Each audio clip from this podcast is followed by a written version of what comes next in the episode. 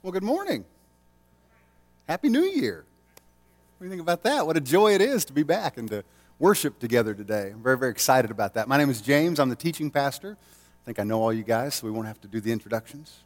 We're going to dive back into our study in the Gospel of Luke today. When we dive in, we're going to land in a really neat place. We're going to look at Jesus preaching his first sermon in his hometown. So, this is that story we like. This is the hometown boy made good. But then, really quickly, we're going to see things change.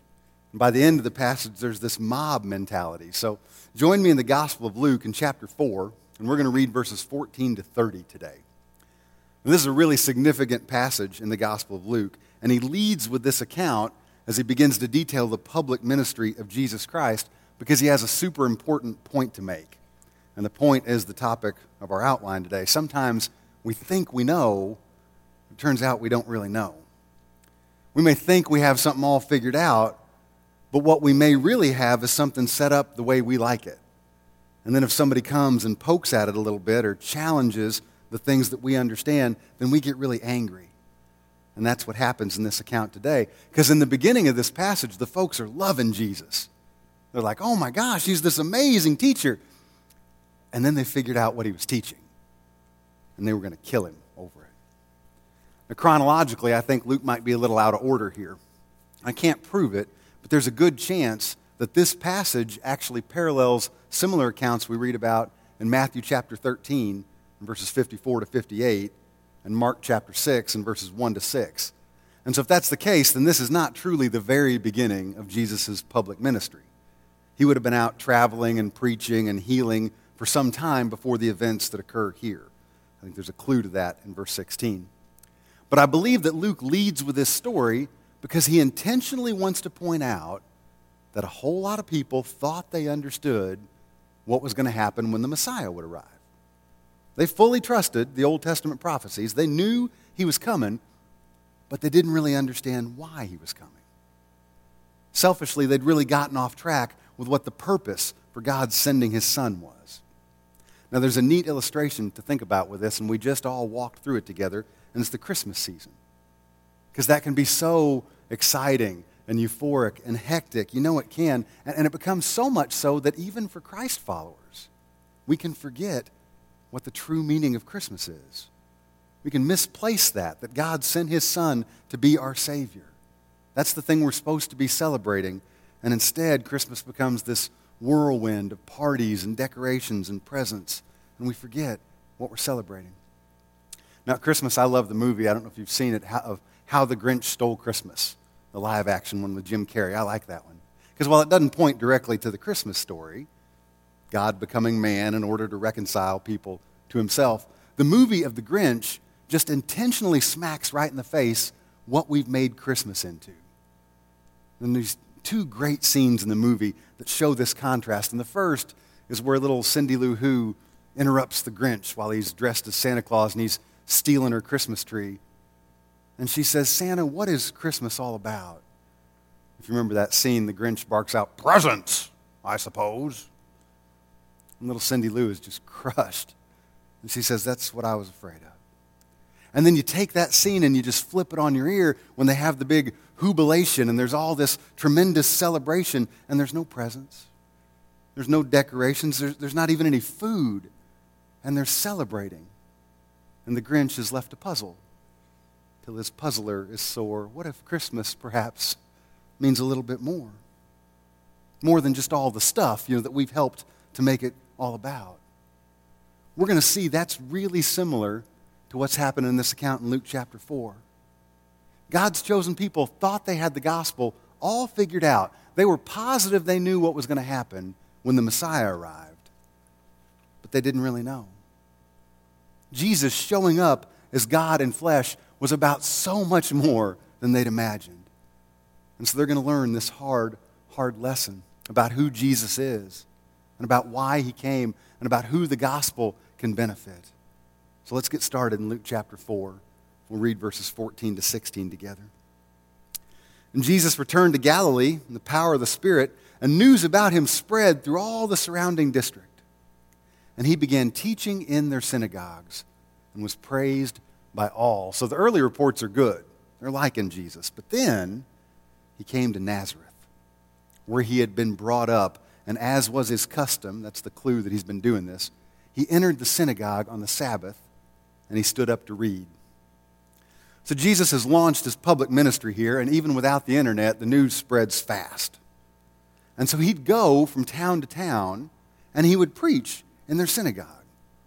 I mean, for us, that would be like Jesus going church to church. He's an itinerant preacher. He's just going synagogue to synagogue. Now, let's talk about what the synagogue was. It originated during the period when God's people were held captive in Babylon and the temple had been destroyed. So they needed a local place of worship and instruction. That's what the synagogue was. And it continued to serve in that capacity even later, even after the temple was rebuilt, because it was so much more convenient for people to worship locally. Now, there's no place in the Bible that tells us what a church service is supposed to look like. I'm pretty sure that's intentional. And so it certainly doesn't tell us what a synagogue service would look like. But we can do some research, and we can see some history, and we, we get a sense of what it looked like. For sure, every synagogue service, they read the Shema. It's from Deuteronomy chapter 6, verses 4 to 9. That's just bedrock for God's people. That's the passage that says, Hear, O Israel, the Lord is our God, the Lord is one. So they read that at every meeting. Then there would be some prayers, they'd have a reading from the law and a reading from the prophets, and then somebody would teach. Somebody would stand up and expound on the passages they just read. And then there'd be a closing benediction, and that was it. And at the 9 a.m. synagogue, they'd have hymns, and at the 11 a.m., they'd have some contemporary music. Didn't do anything like that. At the meeting, any qualified man could read the scriptures and then teach. They'd expound on them. So here in Luke 4, that's what Jesus is going to do. And he starts there in verse 17. Let's look at 17 to 22. The book of the prophet Isaiah was handed to Jesus, and he opened the book, and he found the place where it was written the Spirit of the Lord is upon me, because He anointed me to preach the gospel to the poor. He has sent me to proclaim release to the captives and recovery of sight to the blind, to set free those who are oppressed, to proclaim the favorable year of the Lord. And he closed the book and he gave it back to the attendant and he sat down. And the eyes of all in the synagogue were fixed on him. And he began to say to them, Today, this scripture has been fulfilled in your hearing. We're going to see from the context, Jesus says quite a bit more here. Because the practice at the synagogue was to stand when the scripture was being read and then to sit and teach. And so, no doubt, that's what he's doing. He begins explaining this passage. This is a sermon from Jesus. And so Luke records in verse 22 all were speaking well of him and wondering at the gracious words which were falling from his lips. And they were saying, Is this not Joseph's son? This passage is going to turn ugly, but I don't think it has quite yet. I think this is still the good part. I don't think the tide has turned yet. Jesus' audience is still really enjoying the sermon when they ask this question Is this not Joseph's son? They haven't gone negative. At this point, honestly, I just think they're clueless. They're still speaking well of Jesus. They're marveling at his teaching. They're saying things like, oh my gosh, how profound, how beautiful, how incredible. Verse 22, they say his words are gracious. He teaches as one who has authority, and we know him, is what they're saying. We know his past. He's Joseph, the carpenter's son. He really shouldn't be able to teach like that, should he? I think they're really caught up in Jesus' style at the onset of the sermon. And the substance of what he's teaching hasn't hit him yet. But there's a huge hinge here that they should have seen. It's so important to this account, we have to pause and make sure we see it. Jesus, the carpenter's son, sitting in his hometown synagogue, has just declared himself to be the Messiah. That's what he does in this passage. And I think because of how God's people had allowed their story to become about something other than what it was supposed to be about, like we can do at Christmas, I think they're hearing this sermon from the hometown boy and they miss it. They miss this incredible truth that Jesus had just presented and they sort of jump ahead. They skip the claim that Jesus is making about being the Messiah, and they totally focus on the what's in it for us part of the passage. They fly by the anointing part, the preaching of the gospel to the poor section. They miss the heart of the gospel and why it's good news. And the gospel is good news because we're all poor. We're spiritually poor. We're destitute. The gospel is good news because we're captives. Because unless we profess faith in Jesus, we're enslaved to sin. It's good news because we're all blind. We're spiritually unable to see the light unless God opens our eyes. We're oppressed without Jesus. Some translations say downtrodden, but the Greek literally means broken in pieces. And Jesus is preaching this sermon to people who are in that condition, but they're so prideful they can't see it. Their pride is blocking the message. It's a great picture of this in Revelation chapter 3, the church at Laodicea, because they had some serious self examination issues. And so look at the beginning of Revelation chapter 3 and verse 17 up here on the screen. God tells the Apostle John, Hey, I want you to get the church at Laodicea's attention. And so John says, Because you say, I'm rich and have become wealthy and have need of nothing. Now, doesn't that sound like someone who thinks they know who they are? They developed some spiritual blinders, which kept them from seeing their true condition. So God helps them out. He gives them an accurate assessment. God says, You think you know who you are, but the verse continues, You do not know that you are wretched and miserable and poor and blind and naked. Now, listen, I know that's not a fun thing to hear. But without Jesus, that's what we are wretched and miserable and poor and blind and naked. And we need someone to come along and love us enough to tell us that. Jesus includes this reference from Isaiah 61 in a sermon about the favorable year of the Lord, which for sure is a reference to the Jewish year of Jubilee, occurred every 50 years. And that was the year when debts were forgiven and slaves were set free because Jesus wants this audience in the synagogue to see the spiritual picture of what the gospel truly does. It sets people free. Jesus is sitting in front of these people, preaching as plainly as he can. He's not only proclaiming the good news, he's saying he is the good news. These folks thought they had it all figured out. And so they take the message out of context and they twist it to mean what they wanted it to mean because a twisted message of not being physically oppressed anymore would have been really popular with these people because of their past experiences. Let me do a quick rundown on the history of God's people. This is important to our understanding of the passage. This kind of explains why they would turn so quickly and so violently because they were loving Jesus at the beginning. So here's Israel's history in a nutshell. God comes to Abram. This is Genesis chapter 12. And he says, I'm going to make you a great nation and I'm going to bless you. Now, that's a neat promise. And the words that God's chosen people really hung on to there were great and blessed. And so that became their takeaway. Hey, when the Messiah comes, we're going to be great and blessed. And because of that, they started to develop this huge sense of pride. And they'd walk around, we're the nation of Israel. We're Jewish. We're God's chosen people. We're going to be great and blessed. And that developed over time while they were on this journey through a period of slavery in Egypt, and then the journey to the promised land, and through being taken captive and uprooted, and just continually being overthrown by these surrounding nations that God was using to try and convict them of their pride. He was pronouncing judgment on them. But instead of seeing that, they just became more and more and more prideful this ethnocentric pride. We are God's chosen people. When the Messiah comes, He's going to make us great and bless us. It's like what we do when we make Christmas all about the presents instead of Jesus. We may not even mean for it to happen, but it happens.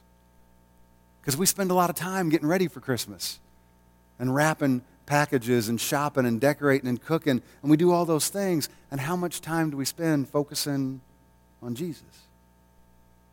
You see how this could happen to God's people? You see how they could lose focus? And they knew. They knew full well about the prophecies of the Messiah to come. They know this passage that Jesus is reading from Isaiah 61. But they have this long history of hearing there'll be a great and blessed nation. And in their history, they keep getting dominated. First, it's the Assyrians, then the Babylonians, then the Persians, then Greece. It happens over and over again. And so, sitting here in the synagogue in Nazareth, what they have just heard is Joseph's son saying he's going to come and set free the oppressed. And they think that's them. and so, what they're hearing is okay, now we're going to be great and blessed. Joseph's son is here to make things right. Because when Jesus was teaching this lesson at the synagogue at that time, God's people were in the middle of being oppressed again. This time it was by Rome. And so they hear what they want to hear, and they hear, hey, Jesus is going to come and we won't be captives any longer. Jesus is going to overthrow Rome for us. That's the message their pride caused them to hear. Centuries of developing this ethnocentric pride. And while they were doing it, they were establishing religious works. They became legalistic. If it's possible at all, they became proud of their pride to the point where they started dividing the ranks even of their own people. Now they're going to leave even some of their own people out of the great and blessed promise. In their mind, for sure, anybody outside of Israel is now going to be in trouble because the Messiah is coming to elevate Israel to the most favored position. So if you're not part of God's chosen people, you better be ready to get dominated. But then they also created divisions amongst themselves as well. So now the promise of the Messiah was only going to truly benefit the good people in Israel people who went to the synagogue, people who followed the rules and observed God's laws. Those were the folks who were going to become great and blessed. For sure, no foreigners, but also no Israelites who don't follow the rules. If you're picturing the mayor of Whoville right now explaining to the Grinch why he can't take part in Christmas because he doesn't do the right things or say the right things, then you're, you're getting this. God's people were so sure they were doing it right. And now Jesus is going to blatantly expose their pride. He's going to say, You only think you knew why I'm coming. Look at verses 23 to 27 with me. And so Jesus said to them, No doubt you'll quote this proverb to me Physician, heal yourself. Whatever we heard was done at Capernaum, do it here in your hometown as well. And he said, Truly I say to you, no prophet is welcome in his hometown.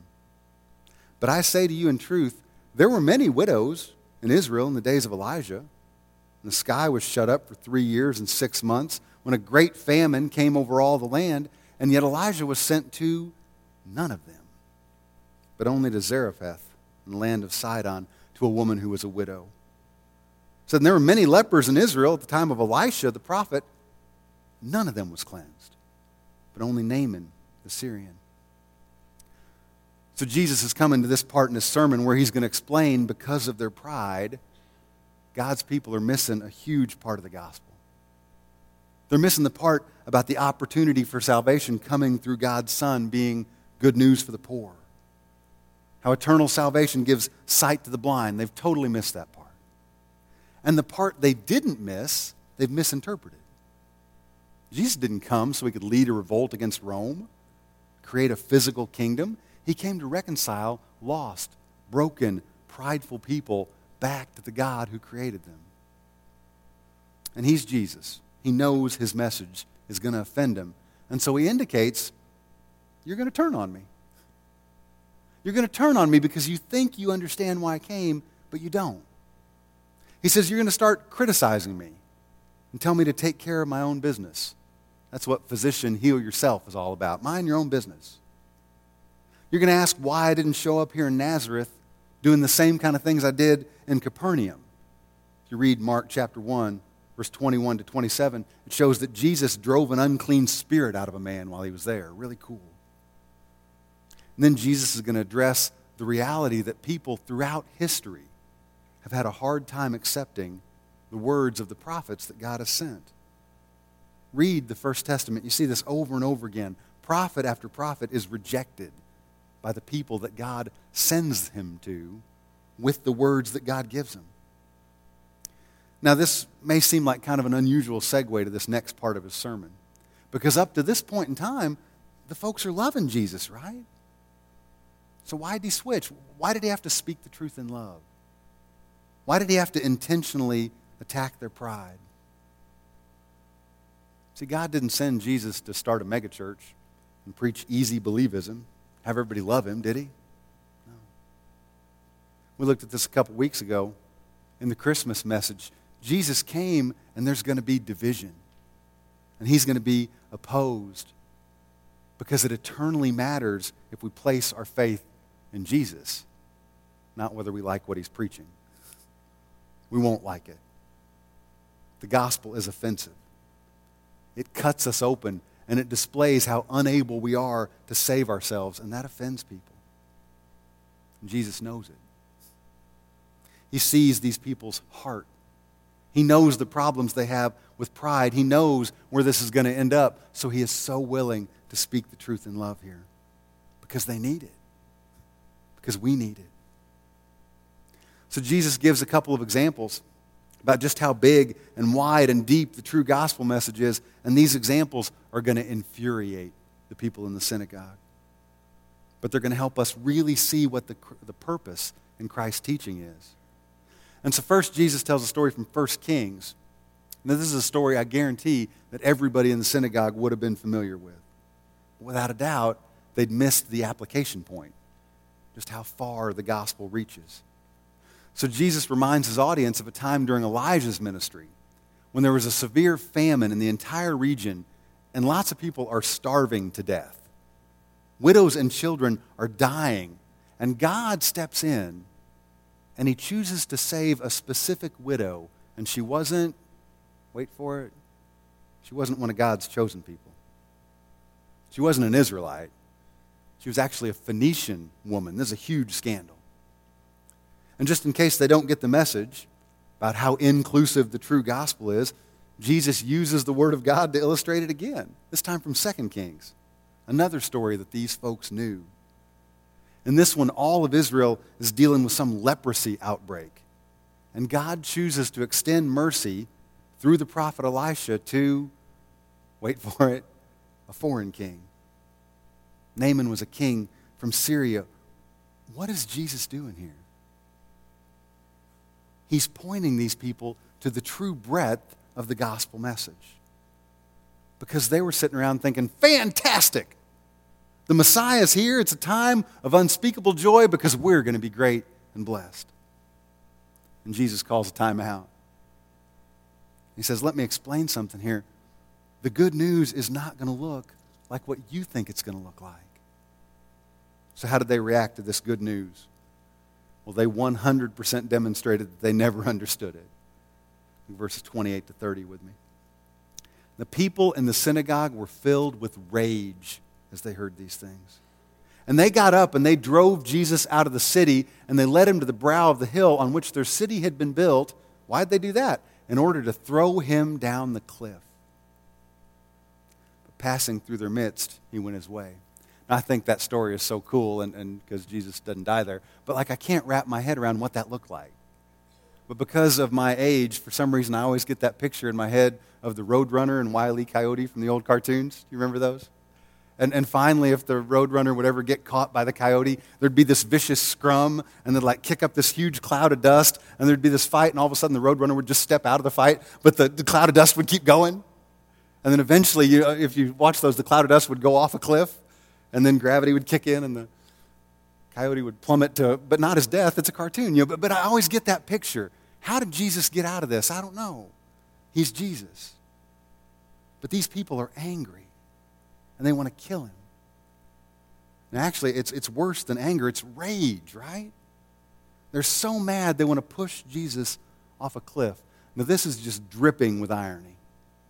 Because the folks at the synagogue, they were the good people, right? They were God's people. They were Jewish. They, they weren't a bunch of pagans. They'd shown up at synagogue that day. Doesn't that show how good they are? And then the carpenter's son comes in and he tells them the gospel is for the poor and the captives and the blind and the downtrodden and they saw themselves as oppressed, but they sure didn't see themselves being that bad. And then Jesus goes as far as to explain that God's blessings go all the way out to the Gentiles. Now, those must have been fighting words. Because here's the irony these good people got so angry that they leave the synagogue with the intent to kill Jesus. They would have said they weren't poor and broken. But when push comes to shove, if we push on the messages that they choose to believe, if, if we push on things that people don't like, these people are going to go shove Jesus off a cliff. Can we see ourselves in this story? If somebody challenges our preferences, if we've become prideful and exclusive, when someone speaks the truth in love to us, do we want to push them off a cliff? We may think we know what something is all about.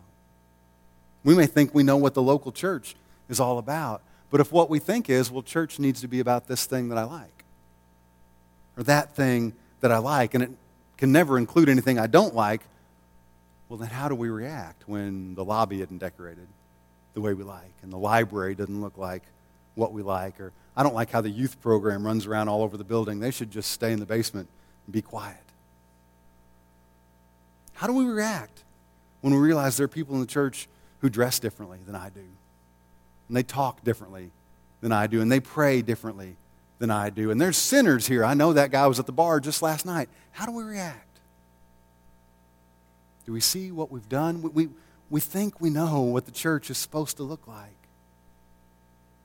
But if we're elevating our pride and our preference over God's purpose for sending his son, and his plan, which is the church, for how we can be together as Christ followers in the local church, then we really don't know.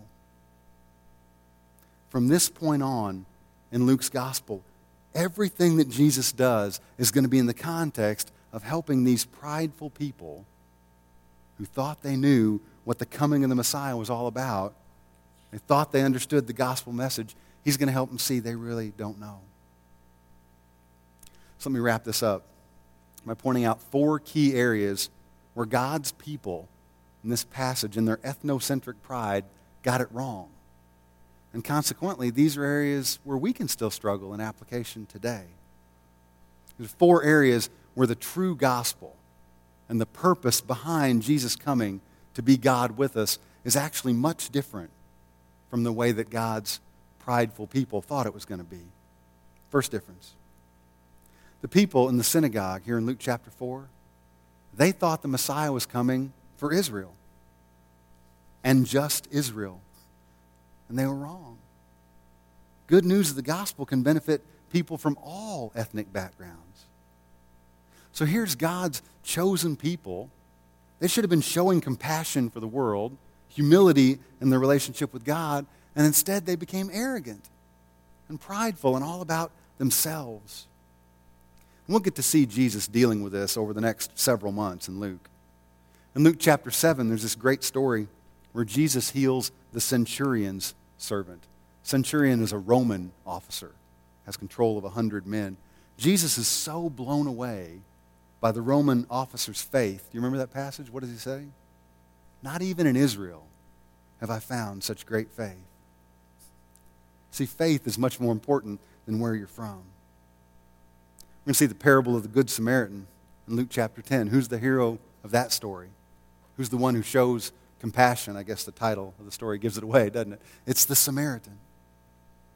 Again, in Luke chapter 17, Jesus heals 10 lepers. Only one of them comes back to say thanks. Was he Jewish? Mm-mm. Samaritan. Over and over again here in Luke, Jesus keeps attacking the idea that the gospel message and Jesus' ministry was just for Israel because it's not. It's for every person who professes faith in Jesus Christ. And number two, another area where God's people misunderstood the breadth of the gospel. They thought that bad people got left out. They became super prideful of their religious works to the point where they were just positive that sinners and drunkards and gluttons, they're all going to be outside of the kingdom. Certainly the Messiah is not coming back for them. God, and all his goodness and his holiness, he's going to destroy those folks. But look at what happened. Jesus comes back. Who does he hang out with? Who does he go and eat with? How many times do we see religious people pointing fingers at Jesus for being the friend of sinners, calling him a drunkard and a glutton? These people had become big time rule followers.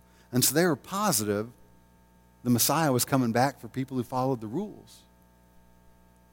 And Jesus is going to show them over and over again it's not the healthy who need a doctor, it's the sick. It's the poor, it's the blind, it's the oppressed. Those are the people that Jesus is coming to minister to. And that's going to include people, it has to, with a whole lot of struggles, a whole lot of baggage. As a local church, how are we doing in that area? Do we want the gospel to extend to bad people? Or do we just want it to come to people who are kind of like us? I mean, they're kind of bad, but they've got just that one area where they struggle a little bit. See, Jesus is not only coming for people who had messed up lives, but now they've got it figured out and, and they're heading in the right direction. No. We have to understand the gospel benefits all people who have been saved by grace. Gospel can benefit someone who's currently drowning in sin as long as they'll receive grace. That's the beauty of it. Jesus didn't come back for good people because apart from a relationship with him, there are no good people. God's people thought they had it all figured out. They were going to be great and blessed because they were good, but they were wrong. Third area where they missed, and we can miss too. And this is so closely related to number two. The Jewish people were positive that God was primarily concerned about their actions, and they're wrong. What's God most interested in? Our hearts. God knows that our hearts are the wellspring of our actions. But Israel's focus was always the law the law, the law, the law. We have to keep the law. And Jesus is going to come and just blow that up. Go back and read the Sermon on the Mount on your own this week, Matthew chapter 5 through 7. Jesus says in there repeatedly, You've heard that the law says, but I say, law says no adultery. And so people walk around feeling good about themselves because they hadn't committed the physical act of adultery. But then Jesus drops the hammer on him. And he says, But if you look at someone in lust, you've committed the same sin. Ouch. Law says don't kill anybody. And we puff out our chest and we say, All right, never done that. And then Jesus says, But if you've been angry with somebody and it leads to rage, then you've committed that sin. Ouch. Who I know, let's go push Jesus off a cliff. See, Jesus is interested in the motivation of these people's hearts, not their external actions. Jesus shows up and he's all about the heart.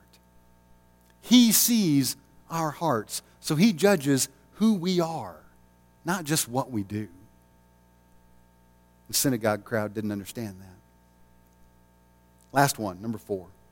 This one's a little edgy. It's a huge area where God's people misunderstood was that they thought the Messiah was coming back to be an earthly king. They thought he was going to be a political ruler, establish an earthly kingdom, and they loved that idea because they had suffered such consequences for their sin. So they wanted Jesus to overthrow Rome and then let them get some payback on the folks who dominated them. Because now it was their turn to be great and blessed. That's what they wanted because they didn't truly understand. Without making too much of a political statement, let me just say this. Even today, it seems like we spend a lot of time and effort and energy and money trying to legislate morals and behavior. We try to ban things and pass laws and make rules. And in my understanding, the only thing that I've ever seen that's able to transform individual lives and then grow and spread and transform cultures is the gospel of Jesus Christ. That's it. So, are we putting as much time and effort and energy and money into spreading the gospel as we are trying to pass legisla- legislation? Now, please hear me on this. I'm not saying we shouldn't participate in the process that we have. We should. I certainly believe we should be informed and support candidates and plans and programs that are aligned with godly principles. We need to do that. But in the end, we'll never be able to legislate transformed lives or changed hearts. God alone does that. Jesus came to establish an eternal kingdom, not an earthly kingdom. So that's Jesus' first sermon back in his hometown.